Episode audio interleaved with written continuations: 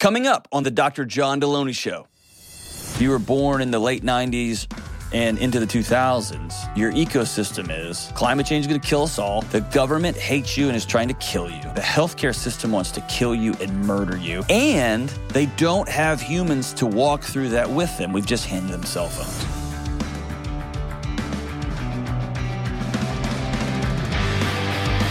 It's nine o'clock on a Saturday. Regular crowd shuffles in. Hey, it's the Dr. John Delony Show. What is going on? It's not even Saturday. Maybe it is, but probably it's not.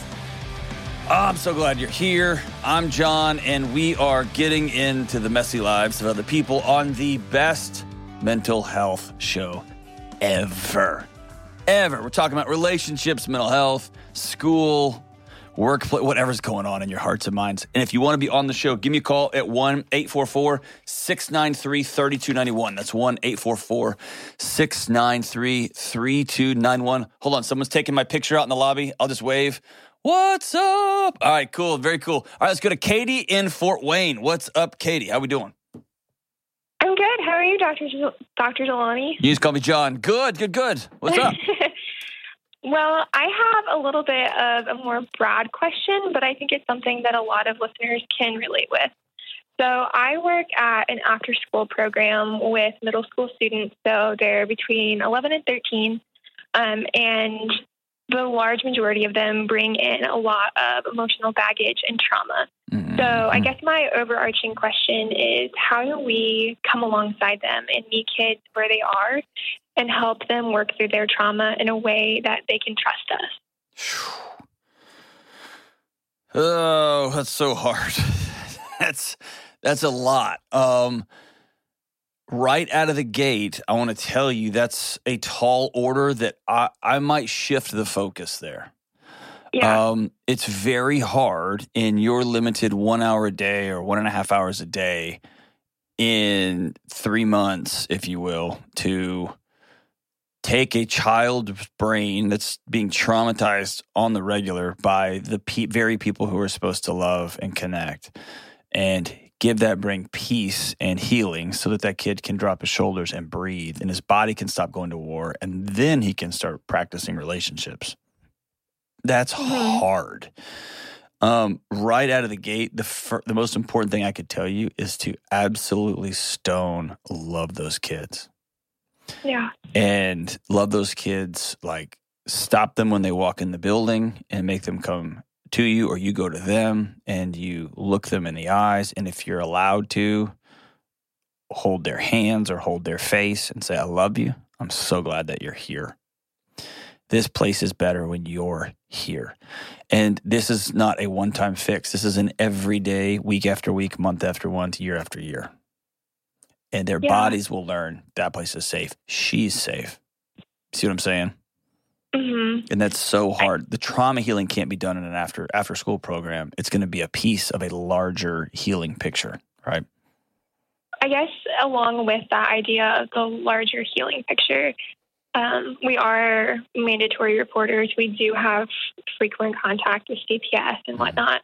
So, how do we communicate that people like CPS or counselors that the school has connections to the kids with, different things like that, how do we present that in a way that isn't harmful? Because a lot of these kids have told us that CPS only makes everything worse and whatnot. So, how do we, I guess, show that people are trying to be advocates for them?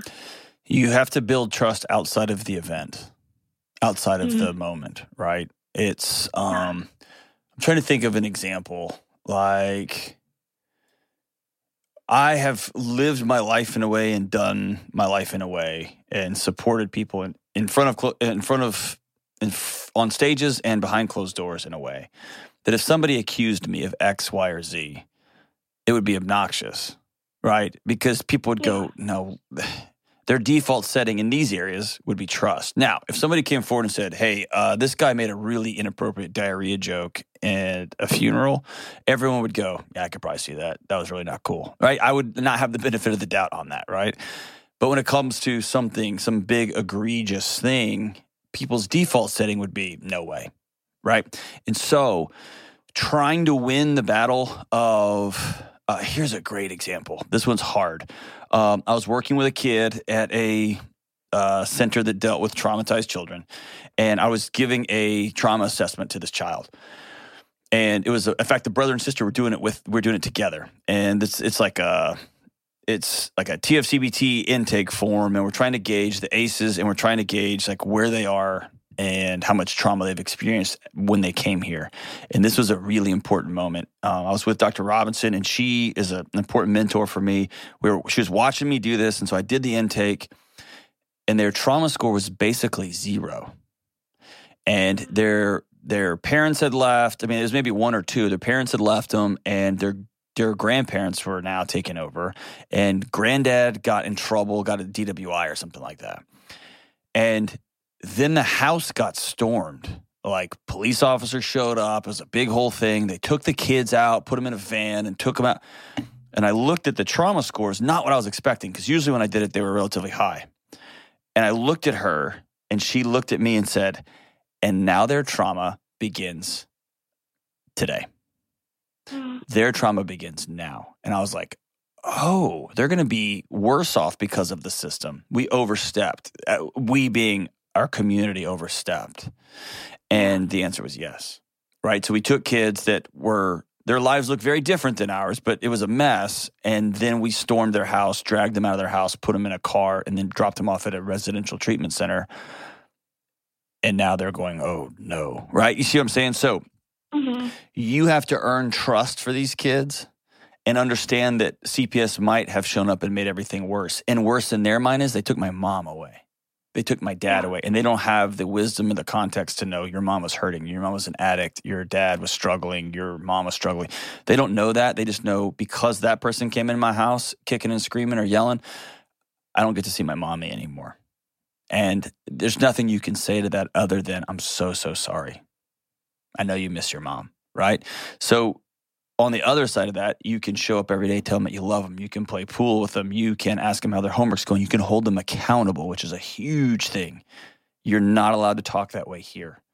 If you choose to talk that way here, you are choosing to leave. And I don't like that because this place can't work without you. Same as I talk to my kids, right? So that when you say, I have to make this phone call because it's in your best interest, they're going to kick and scream and be mad, but they're going to trust you. You get what I'm saying?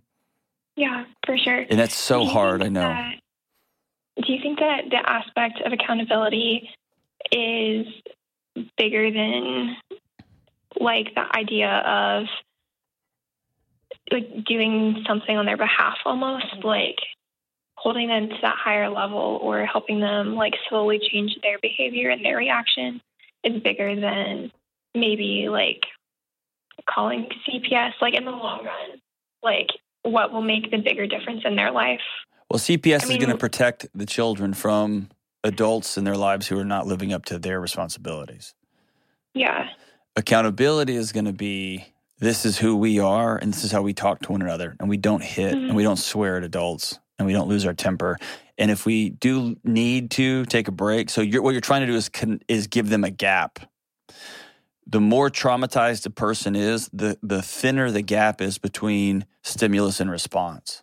Between yeah you just came at me, I'm firing back because I've not fired back before and it's gotten me hurt. Or my mom's about to leave because you took my mom away. I'm coming, st- hell's coming with me, right? I'm coming swinging because you took my mom away. And what we're trying to do in those moments, what love does, what connection does, and that sounds so cheesy, but it's true. It provides a little bit of a gap between the stimulus and the response. And that's what we're trying to teach these kids. Yes, somebody just stepped to you. Mm-hmm. Breathe is it worth not being able to be around me and your friends? Is it worth going to in school suspension? Is it worth going to jail? No. The answer is always no. Right. And so what we're trying to do is build that gap there. Um, so the CPS and accountability are going to be two different conversations usually. Yeah. How are you doing? This is a hard, hard, hard thing. I'm good. I think that learning how to navigate the conversations with the kids has helped me navigate a lot of similar conversations in my own life, which has been really influential. Hmm. Like getting the love on these kids has taught me how to help family problems or just my own personal life. And so slowly but surely we're getting there, I think. That's awesome. So, one of the things I wish I could go back and do differently is this. Uh, when I worked similar jobs, I worked at camps, I've worked at day camp, summer camp kind of things. I've worked at with all different groups, right? So, uh, similar. Um, I've never worked at the particular group, a youth center, but similar. Mm-hmm. I really overshot the mark. And what I mean by this is I was using these kids as a way to quote unquote change the world, to yeah. affect the system. I want things to be different at a global level and then a national level, then a state level and a community level. And I wish I could go back and do that over. Mm. The way you change things at a global, national level is you love really intensely at the local level. Yeah. So instead of, I want to give your heart peace right now because you're doing a hard, hard job. I'm so grateful you're in your community doing this in Fort Wayne. What I want you to to begin to do is to walk into this building and we're not trying to solve global problems. I'm trying to love these 14 kids as deeply as I possibly can in the hour and a half that I got them. Yeah. Does that make sense? And it takes a lot sure. of bricks out of your backpack. You're not carrying the weight of the world on your shoulders. You're carrying the love of these 14 kids. Yeah. And in before they get there, I'm going to write them each a letter. I'm going to hand it to them before they go because they're going to hold something for that they got from me that just says, "I love you. I'm so glad I got to be with you today." Right? Little things like that mm-hmm. change family trees because they're going to have for the first time in their life.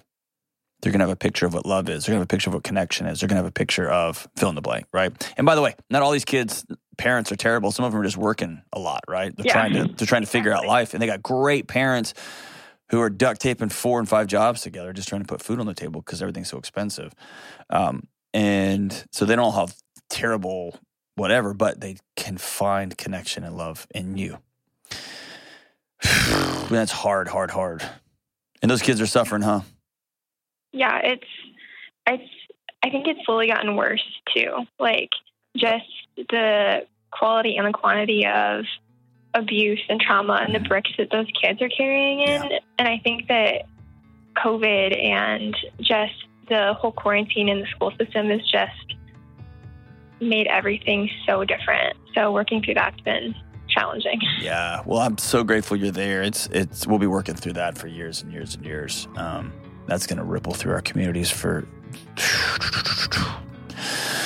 I don't like it, and I'm glad you're there. I'm glad you're there, Katie. Um, for everybody working with in in the lives of young people, whether you're a teacher, whether you're a social worker, whether you are working at an after care program or weekend program or Big Brothers program, seek connection first. Seek how do I plug into this kid first, and how do I make this kid feel safe, peace. We'll be right back. It seems like everybody's talking about how crazy the housing market is right now and how powerless homebuyers feel. Mix that with the stress of moving and life change and job change, and you've got a tornado of anxiety fueling one of the biggest purchases you'll ever make. This is not a good idea. So if you're a new home buyer right now, my advice to you is to focus on what you can control, like the people you choose to help you in the home buying process. You need folks like my friends at Churchill Mortgage. Churchill is a Ramsey trusted provider that's been helping people with their home mortgages for decades. And their Home Buyer Edge program will help you skip a bunch of the stress. Here's how it works. Apply to become a Churchill certified home buyer and cap your interest rate for 90 days. Then you'll get a $5,000 seller guarantee to help your offer stand out. So go ahead, take a deep breath because Churchill has your back. Check them out at churchillmortgage.com slash Delony and get the home buyer edge today. All right, we're back. Hey, along the lines of that last call, James handed, gave me this uh, survey right before the show started. It's uh, by Miranda Dixon Luinenburg. Is I think it's published at Vox here. Says the Mental Health Million Project queried over 220,000 people on well being across the world, and it writes the results are worrying. One standout finding was a worrying decline in mental well being in the 18 to 24 year old age bracket. This is a surprise because usually they're at a U shaped curve, right? People are feeling better for most of their life, with the youngest and oldest groups faring best, and people in middle age are like, is this what my life is?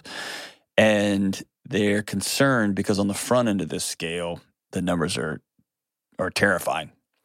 Says that while concerns about the state of youth mental health have been growing in the US, that four in 10 adolescents reported feeling persistently sad and hopeless. This is a global issue. Global issue. And we'll talk about this in, in, another episode. We had a planning meeting the other day. We talked about, we'll talk about this. Just for a second, think about what we've done to these kids. And this isn't just, I mean, the pandemic made it way worse. Make no mistake, it made it brutal.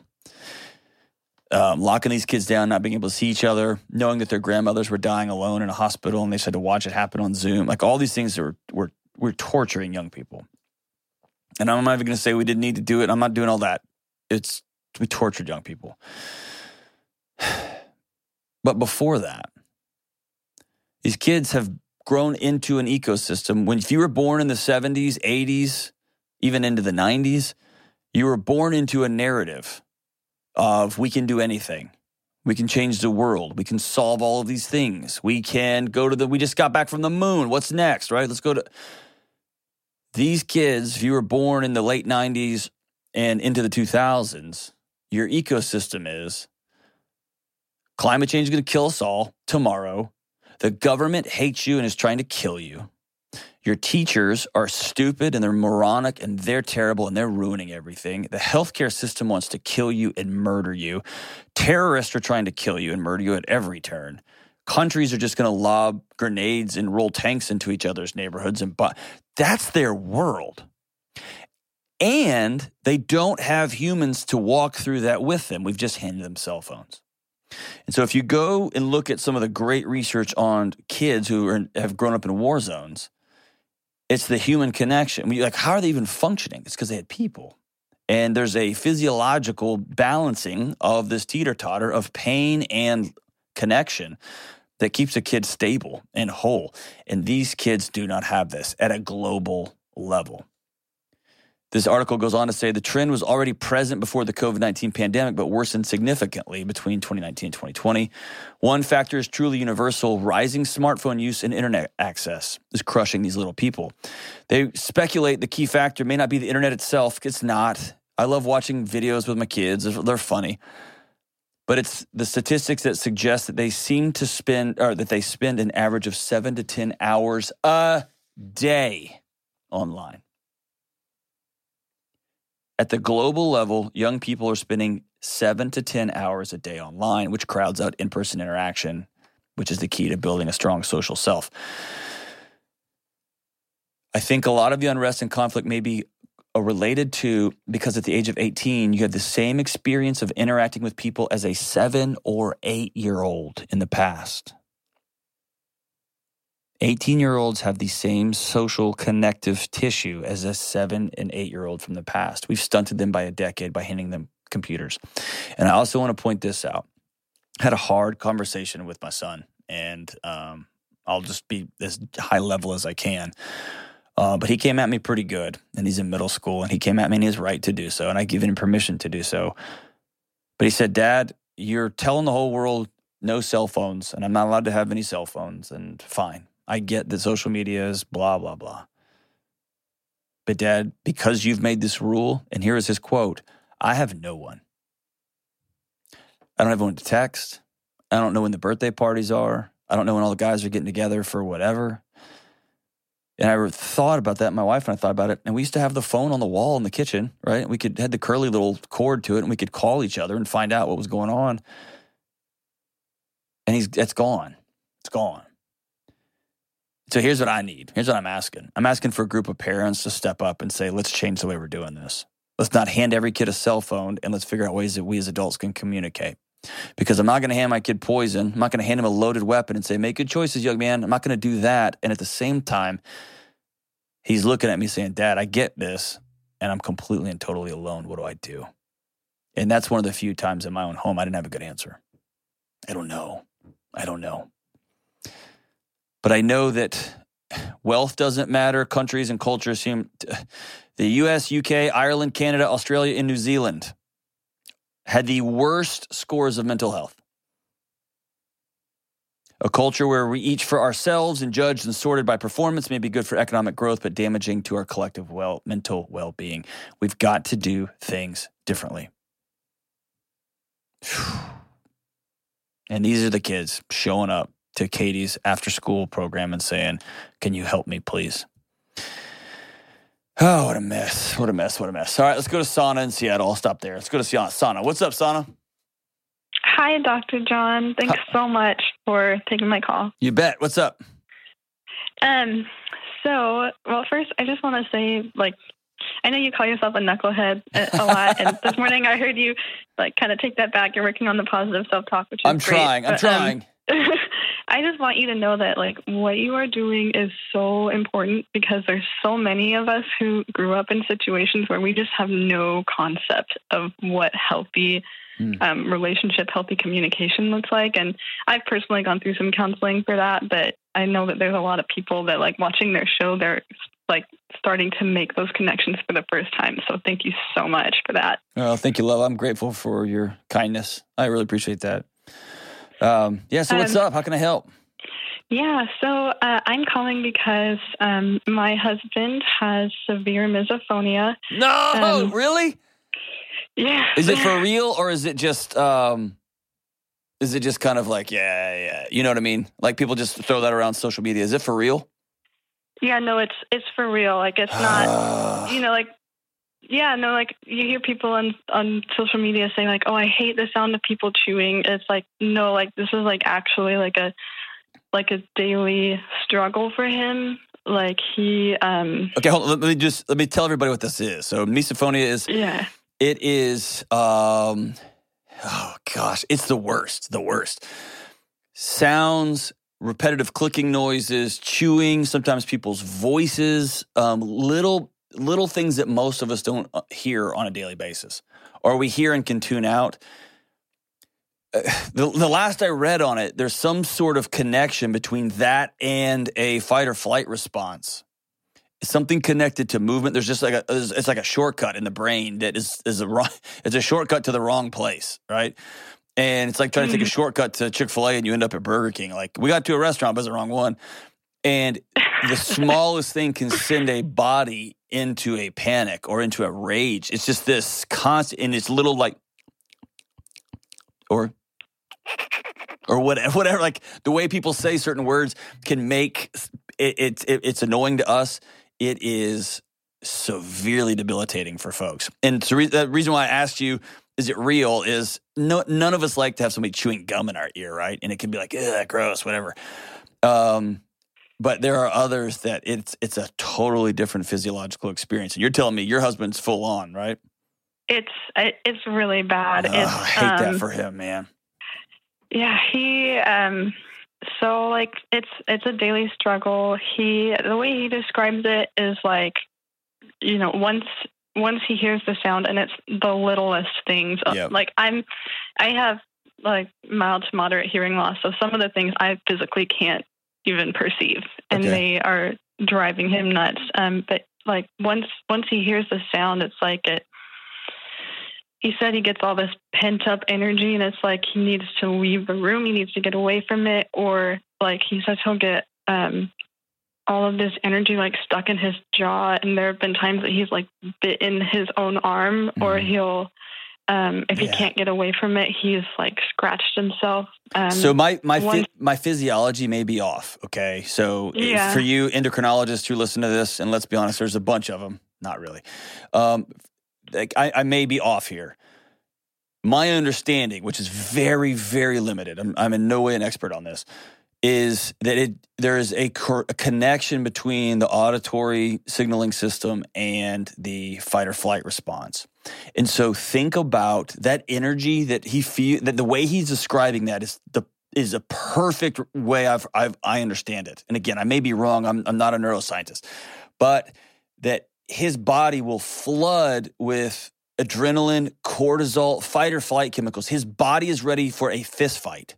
His body mm-hmm. is ready to take off sprinting for its life. and Mhm. he's sitting there at the dinner table with his in-laws, just chewing, right? And so yeah. there's this toggle between go now and dude be cool man that's your wife's parents chill chill chill right and it just it, Yeah. it's it it's maddening right it's maddening Mm-hmm. Yeah. oh and you Um, have you have hearing loss and you're like i, I don't- have no idea what's happening here yeah.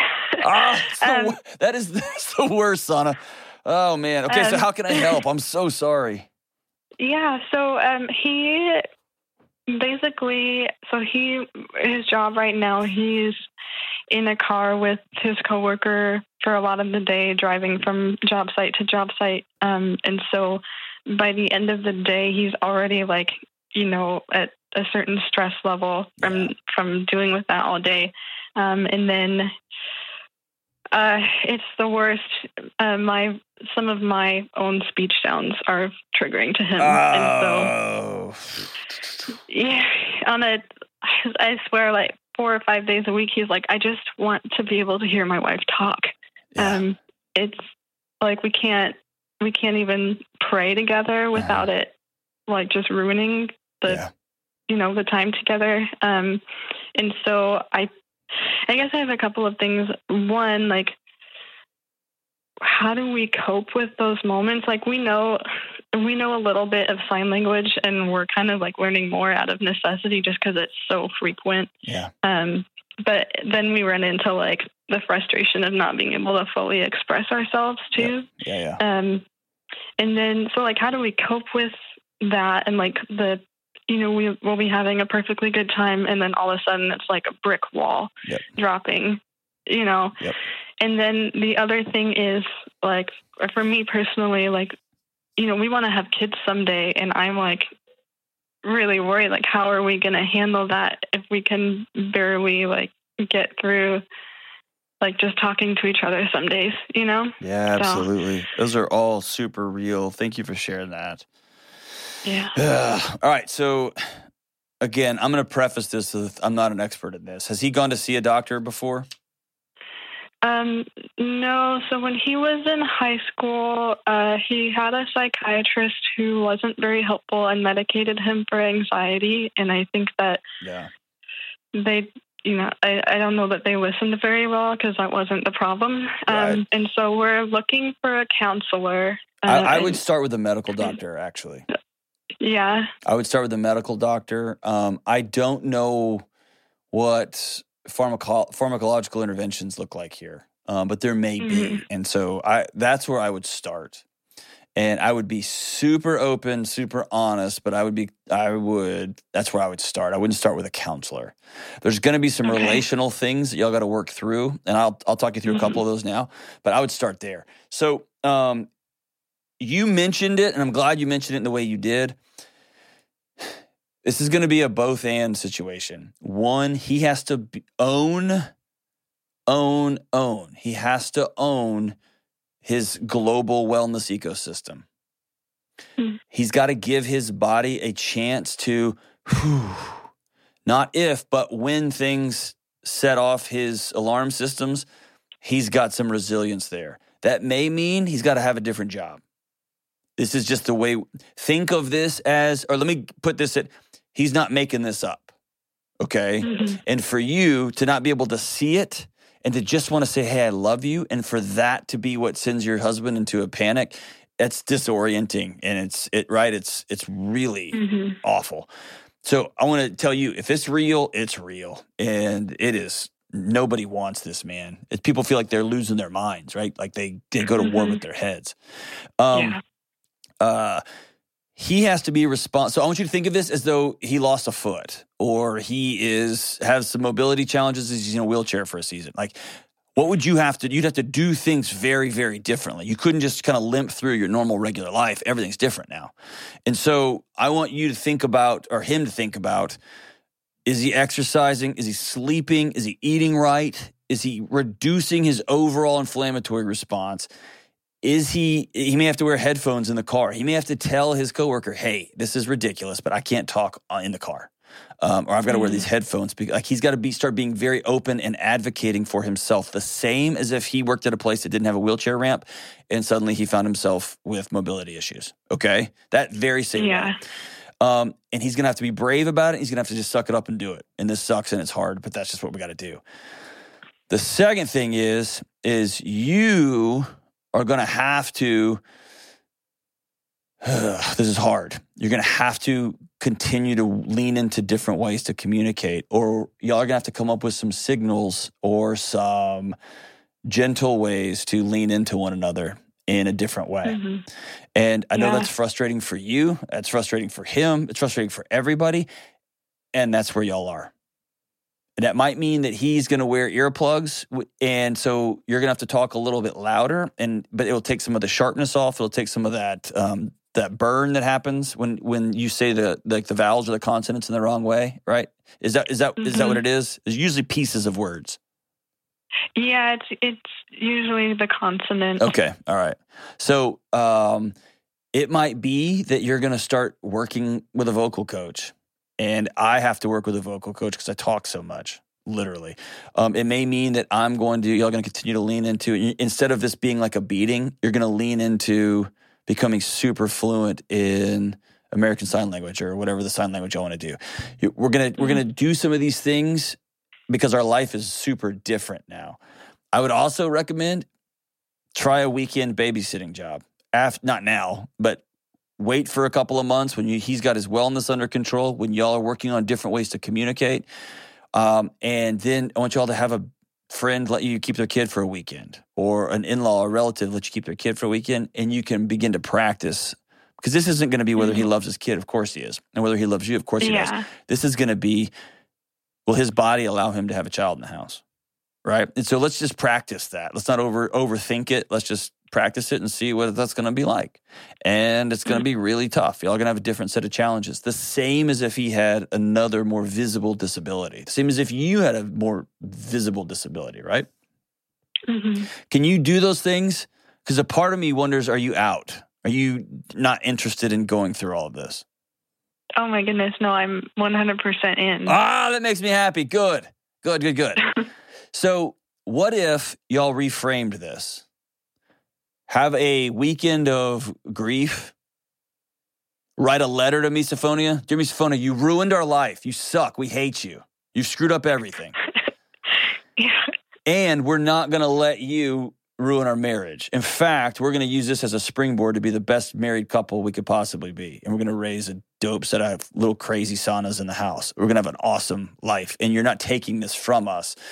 Have a couple of days of grief and then have a couple of days of planning. Okay, what does this look like? Here's our reality. The reality is you can't do this job for 10 hours a day and then come home and be a present husband Hmm. period, right? And how are we going to work around that? You can't do this job 10 hours a day and not have boundaries at work and come home and be a present father one day. It's just not the rea- it's not the card. So you, either you got to do something different, you got to do your job different, whatever. Um, and then y'all are going to start working on new ways to communicate together.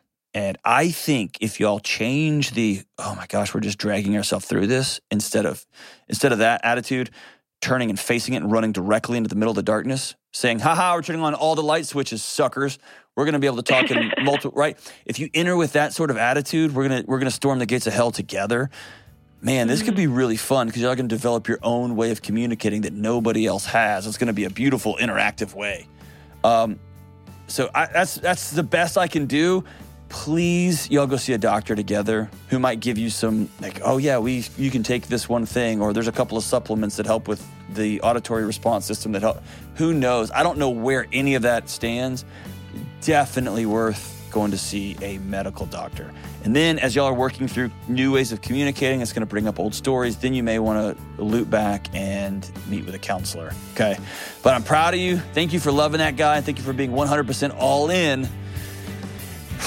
She's got to live a different life now. it sounds so, so dismissive. Oh, just change everything. It's cool. And yet, that's what you got to do. We'll be right back. This episode is brought to you by BetterHelp. One of the most common questions I get on my show is how do you get something off your chest, right? Like a deep secret that you've never told anyone? Or maybe it's something that happened to you, Or maybe it's something you've done that you're ashamed about or worried because you know bringing this to light is going to cause disruption across your life. All of us, every single one of us, have things both big and small that we need to get off our chest from time to time. And I say this all the time secrets will kill you, but it's often so hard to know where to start. If you need to get something off your chest and you don't have a safe person to talk to, you may want to try therapy. Therapy is a safe, effective place to get things off your chest, to learn how to say scary and hard things out loud, and figure out how to work through whatever is weighing you down. I have personally been blessed to have a great therapist who I can talk to and who helps me get those heavy things off my chest. And if you are thinking of starting therapy, give BetterHelp a try. It's entirely online, it's convenient, it's super flexible, and it's suited to fit your schedule, whatever your schedule happens to be. You just fill out a brief questionnaire, you get matched with a licensed therapist, and you can switch therapists at any time for no extra money. Listen, it's time to get those secrets off your chest. Start with BetterHelp. Visit betterhelp.com slash Delony today to get 10% off your first month. That's betterhelp, H-E-L-P dot com slash Delony. All right, we're back. Let's take one more. Let's go to Chad in St. George. Man, hey, Chad. Yeah. How we doing? We're doing good. I'm glad to be on. Thanks, man. Hey, I drove through St. George last year on the way to a speaking engagement. Mm-hmm. What a stunning, beautiful place. Um, I just continue. Yeah. The more I travel across the country, speaking to groups, I, I am just blown away by how beautiful this country is. And that St. George area is something else, man. It was stunning, stunning, stunning. And I almost Yeah, died. we're that's, definitely a, lucky. that's another conversation. All right, so what's up, brother? How can I help? Uh, okay, so I got to give some backstory before I get to my question or my advice. So, um, our father died uh, the end of July. Oh man, I'm And, uh, sorry. what did what did he die of? Uh, well, it would be what you call your uh, long tail suicide. Oh no, man. Uh, I'm basically, sorry. drank and smoked himself into he's not recovering. Uh, he started failing. I'm sorry, So brother. That's hard, yeah. man. Hard, hard, hard. it, it's really hard. Um, so ever right after that, um, my sister, my younger sister, she's two years younger than me. She's I don't know if her if it's a trauma response to these things or she, her and her husband decided that they are now going to be swingers. Heyo, Um, yeah, just a swangin'. I know. So at first, nobody really kind of. Everyone was just kind of like, "Ah, this is just midlife crisis-y kind of stuff." Or um, Let me pause you. How- Yeah. if my wife came to me and said, "Hey, John, I got an idea. What about you and me just start knocking around with the neighbors? You in?" And I was like, "I'm in, honey." The last people on planet Earth I would call is my brother and sister. So, how do you know that this, that this is happening? And I'm not Well, laughing at, I'm laughing with you. Like, how would you even know, man? Did they announce this at like at Thanksgiving? they, th- this is kind of how she is. She wants, she wanted the attention of it. Oh. Um, and you know, other people like we'll see friends of our that I've known for years, middle school, are all of a sudden they're friends, and I would have had no idea because they don't advertise it, but she does. She wants everyone to know, and it's just weird. Yeah.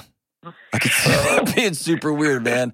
I, I love my sister with all my heart, and there's just parts of her life I don't want to I don't want to know about. That's cool. Right. But you know about your sister. All right, so how can I help, man? Yes. So, um, in doing all this, her she has a 12 year old son, my nephew, Okay. freaking raddest kid ever. Um, he has kind of just been. I mean, he is either locked in his room when it happens, or or he goes to other family members or friends' houses. But now everyone else has stopped taking him because they feel like they're enabling her to do this, or when he's at their house, he's saying he wants to be at my house with my boys and wife. so they're like, well, so now I'm stuck in the middle of do I, I feel like by taking him, it enables her to do that. It doesn't. She's gonna, dude. She's him- Chad, she- Chad, Chad, She's gonna do it anyway. I know. You're not enabling her. That's where, Here- Here's the deal. where I'm at. Take her out of the equation. Take her completely Okay. out of the equation. Okay. You're taking care of a little 12 year old boy. That's it. That's okay. And you're the kind of That's you're the kind of guy that would take care of a 12 year old boy because that's who you are. You're a good human being. You got your kids of your own. You're a guy who loves his community and loves young people. Take care of that 12 year old little boy. You're not your your sister's going to figure out a way around this until it burns itself out. And make no mistake, it will. It will lose its smoke and steam, and the disco ball eventually stops spinning. Right. And Right. so it is what it is.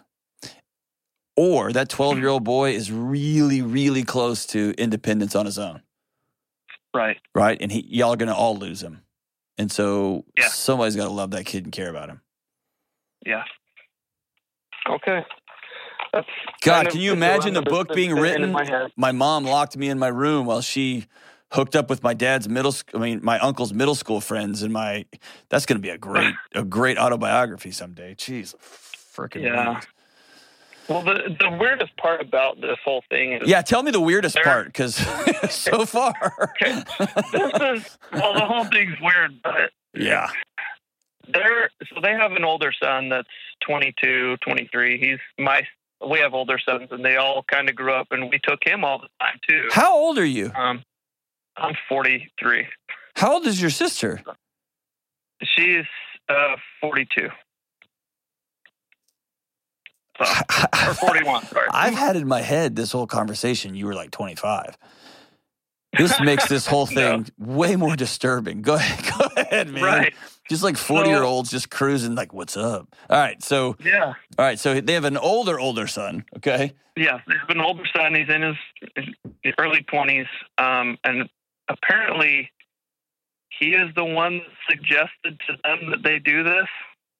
Why not? They let him into that part of their life. Like, Why not? I don't think he's doing it with them, but to have that conversation, Dude, she already told her brother. So why not bring your kids in? She probably sat down all the pets, just sat them all in a row and told them too. yeah, I, dude, who knows? Who knows, man? I, um, yeah, that 22 year old's a grown up and he's old enough to have his own boundaries and to make his own choices and decisions. It is what it is. Um, right. Yeah, when my son's 22, we're gonna. Well, I mean, I'll share everything with my son, but we're not talking about that because I love him. you know what I mean? I don't. I don't want to melt him, but I, here's the thing, man. You have to decide in your in your heart and mind. This is me being serious now. Um, the people you choose to associate with, and this is Right. hard because she's your sister, and there's some point when she becomes not your sister, but and, and I think I mean this. We talk about swinging and all that kind of stuff, and we can make jokes about it. This is bigger than that. You've lost your sister, not just because she's Oh, yeah. sleeping with other dudes and her husband sleeping with other women. That's not it. Um, she is searching so hard to be seen and to be known and to not feel um, dead in her own skin that ways she can fire off firecrackers underneath her own skin to prop herself up is to go get her heart rate racing for 30 minutes with a stranger to try to get a rise out of you and the other family members. Look at me look at me look at me look at me. And that's a little girl in that little body saying somebody somebody tell me you love me. Somebody see me. Right? So the whole thing is heartbreaking and it's easy to point to the one thing that's like swinging just because that sounds funny right? Um, but you can point to that but this is a this is a story of a brother who's losing his little sister.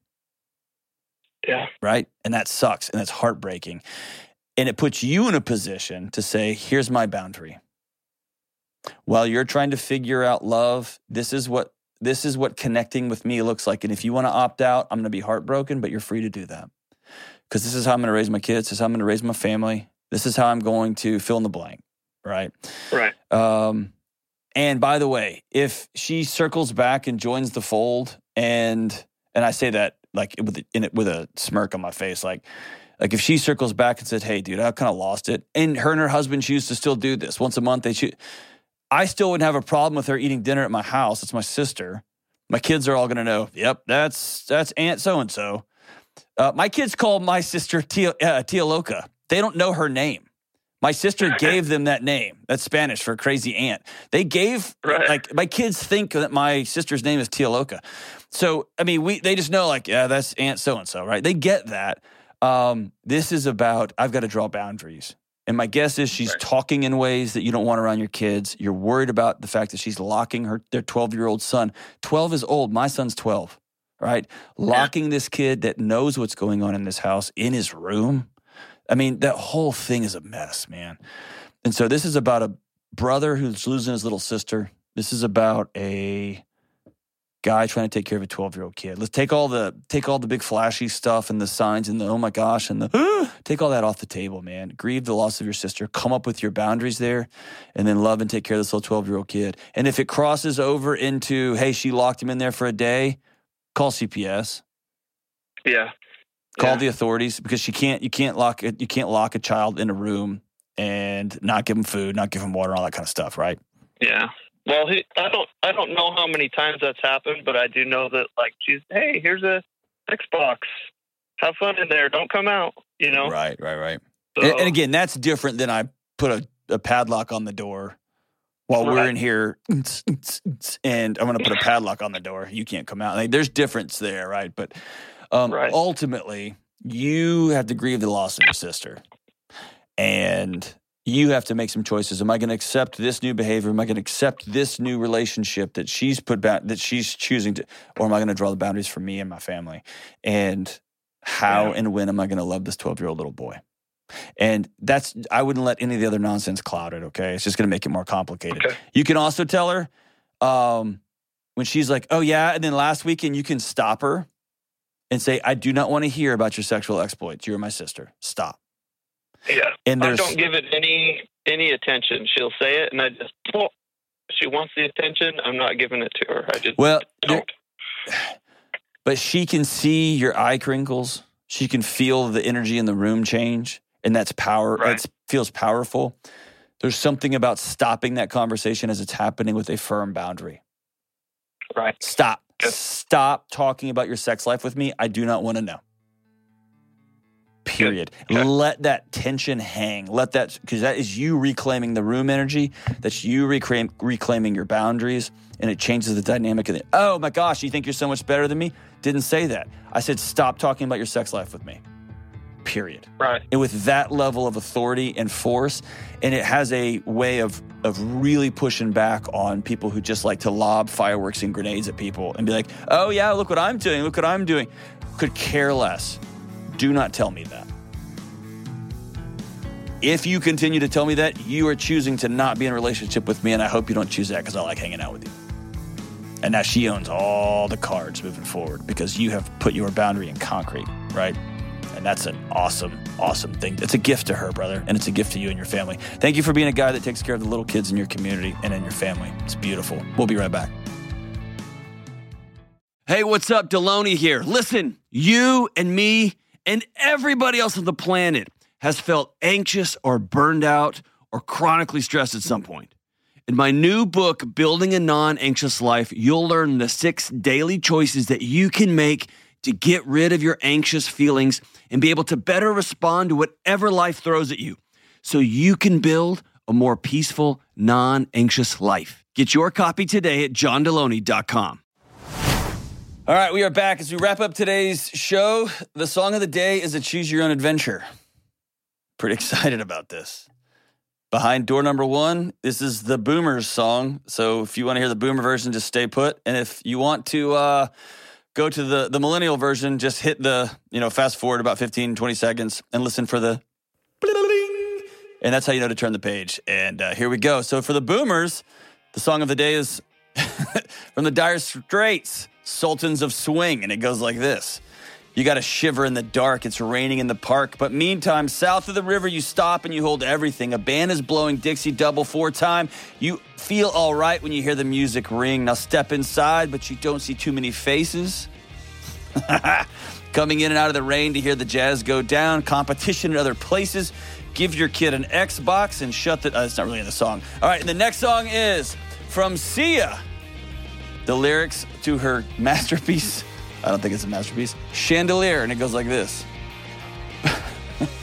oh boy, y'all gonna get me in trouble. Party girls don't get hurt. Can't feel anything when I. When will I learn? I push it down, push it down. I'm the one for a good time call. Phone's blowing up, ringing my doorbell. I feel the love, feel the love. One, two, three, one, two, three, drink. This doesn't sound like a great, healthy song. Throw them back till I lose count. I'm to swing from the chandelier.